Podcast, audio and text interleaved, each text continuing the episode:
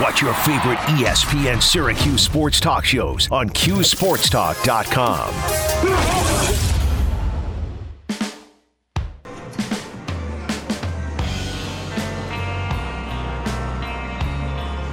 Welcome back to Orange Nation. Paulie Steve with you, our artist of the day, Weezer. Undone, the sweater song. Uh, this goes into uh, the the category of great songs that have words in parentheses. Steve Yes. keeps the theory alive. All right, let's go to our guest line. Bring on our uh, final guest today. Uh, he is the longtime voice of the Georgetown Hoyas. Uh, we're waiting on Rich Chvotkin. I guess we, we do not have him just yet, so we'll. Uh, Seven days till a kid from Kid and Play joins us. yeah, the Right- countdown is on. Yes, right now we're gonna, every day we're going to make an announcement. Don't be shocked if Brent Axe steals this idea and has play on his show later in the week. Why can't we get them both? Uh, Beggars can't be choosers. Who'd you reach out to? You know, it doesn't matter. It doesn't matter. Okay. You- I don't let my secrets out. I I Can't reveal your sources. I booked one of Kid and Play, and you're welcome. no, I love it. I think it's, it's great. I've got to get start asking questions. Okay. Uh, well, you can think about those questions. Uh, we uh, we are now pleased to be joined by the longtime voice of the Georgetown Hoyas, Rich Chvotkin, uh, on with us. Uh, Rich, thanks so much for coming on. How are you today? Well, I'm fine. I'm uh, obviously getting ready to head up to Syracuse. Looking forward to another story Georgetown Syracuse rivalry. I hope it's not the last one. I hope that um, Jimmy and Pat can decide that this has been good for college basketball, good for the old Big East rivals, and that hopefully we can play again. Yeah, and you know, along those lines, and we've talked a lot about that the last couple of days, Rich. Uh, you know that this rivalry certainly isn't what it used to be, um, but it, it is fun to see Georgetown on the schedule for SU fans, and I would assume vice versa. Uh, why, why, in your opinion, is this game so important? Uh, you know, for it to, to continue, even uh, even though these two teams aren't in the same conference anymore.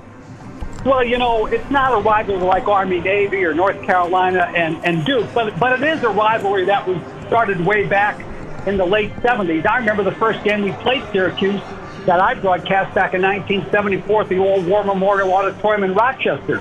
And that was my first exposure to Syracuse. And then, of course, you know, the closing of Manley Fieldhouse, the starting of the Big East Conference, and the storied rivalry, you know, between Patrick Ewing, Pearl Washington, Thompson, and Boeheim, the great Sunday afternoon matchups at the Carrier Dome. And, and I think that that rivalry has lasted like almost 40 years. And I would hope that it would continue because I, I just think it's good for college basketball. Even though Syracuse is in the ACC, Georgetown's Big East, I still believe that people still want to see good college basketball, and that has been a good rivalry over the course of time.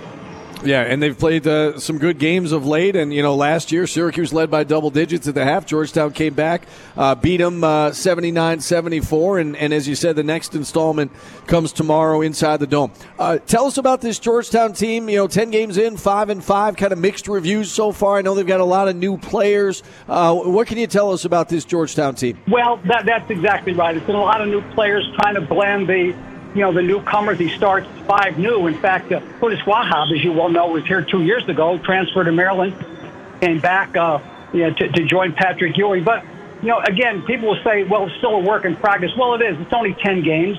And uh, they had a big win over Siena, which was nice to get back on a winning note after losing to Texas Tech.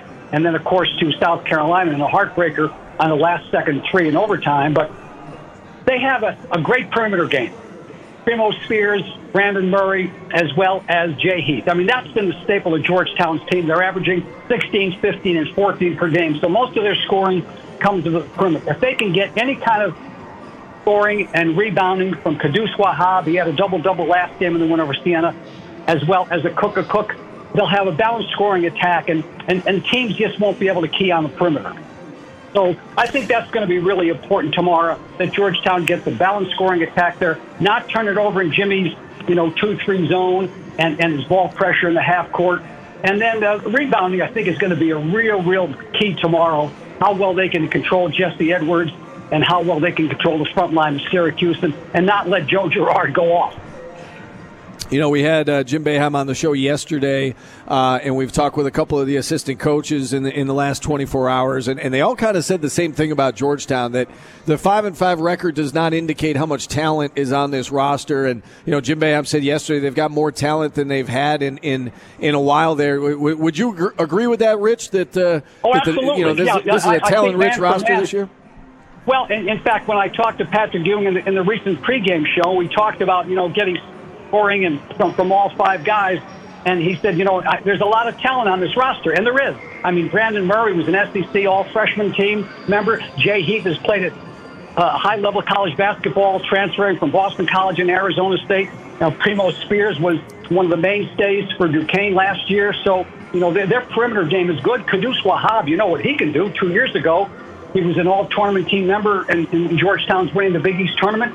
So, and the Akok Akok, when he's healthy, you know, he may not score a whole lot, but he sure does rebound and he sure does block shots. So they have a lot of weapons. Where they're hurting a little bit is getting deep into the bench. You know, they're playing five guys, you know, 35, 40 minutes a game, and that, that wears you down. So, but I think Jimmy Boeheim is right. I, I think Georgetown has a lot of weapons.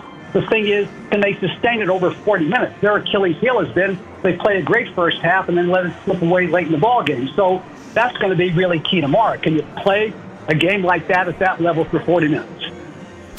What is, uh, I guess, how is, is Patrick Ewing viewed these days down there in Washington, D.C.? He was obviously, a, you know, a legend.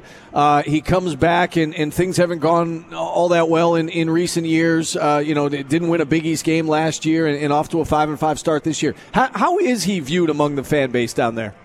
Well, you know, obviously the, the, the, bottom line is you have to win. So, so people get very nervous when you don't win. I think Patrick is coaching as best he can. I think he's trying to blend this year's talent. I think he's trying to get the program back to where it was when he was a great player and where it's been over, you know, the last couple of years before this recent slide. So I, I know he, the big fella is trying as hard as he can. And I think this game tomorrow will be a real test to see how far they've come. I mean, the win over Siena was good. But then, then now you got to play Syracuse, a very tough team, because Big East play is next week. I mean, Georgetown starts at against Xavier next Friday night, and then they go to UConn. I mean, so they, they have two major contests right out of the gate in the Big East. And as you well know, they didn't win a game last year in conference play. So, you know, the pressure's on, Patrick, I'm sure. Let's be real and, and let's call it what it is. I mean, you, you, you can't have another season like 0 19. So he understands that. I think everybody and, and, and the players understand that. And I just hope they don't feel too much of the pressure by saying, no, we got to get some Big East Conference wins. We got to get them early. All right, so Georgetown five and five through ten games. Syracuse five and four. Uh, they've played nine games. What are your uh, overall impressions of the Orange as you get ready to call this game? Well, my overall impressions of the Orange, I think there are several things. One, obviously, Jesse Edwards is playing at a very high level. You know, he's a double double man. He's good on the interior. You know, he rebounds the basketball. I think Joe Girard and, and, and Judah Mintz can control the backcourt. You know, it, it, depends on what they get out of Benny Williams, what they get out of Chris Bell, what they get out of Justin Taylor.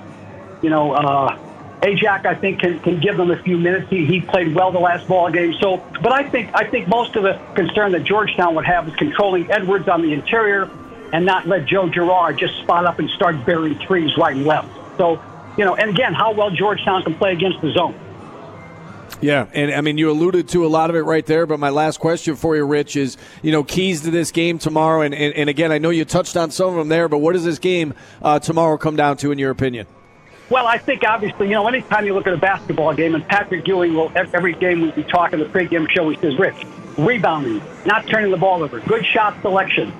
That, that That's going to be key. How well Georgetown rebounds the basketball. They've been out rebounding most of their games this year second chance points, especially offensive rebounding, is going to be critical, not turning the ball over. And then I think another factor is how well Georgetown can play against that 2 3 zone. They, they have not seen a zone like that this year. Most of the teams they've played have been man to man. And you know how tough Jimmy's zone is. You got those long, lengthy guys like like Benny Williams and, and, Jesse Edwards. And so, so I, I think that uh, that's going to be a real test, like anything. You've got to execute, you got to take care of the basketball. All right, Rich. Uh, safe travels up here. Uh, enjoy your time back in the dome, and, and as you said, hopefully uh, it's not the last time. Hopefully this uh, this well, series will continue into the future. You know, I've, I've known Jimmy Boeheim a long time, and, and grew up with Gerry McNamara's uh, uncle. So I, I, I know some of the Syracuse contingency, and I, I always hope and pray that they'll resurrect this thing for one more year. All right, Rich. Uh, great stuff as always. Uh, appreciate it. Take care. Thanks, guys, for having me. Have a good afternoon. Bye-bye. Yeah, have a good time in the 315 when you're here, Rich. All right, Rich. Uh, there he is, the voice of the Georgetown Hoyas, Rich Chvotkin. And uh, with that, we'll take a timeout. 315 437 7644. We're back after this on ESPN Radio.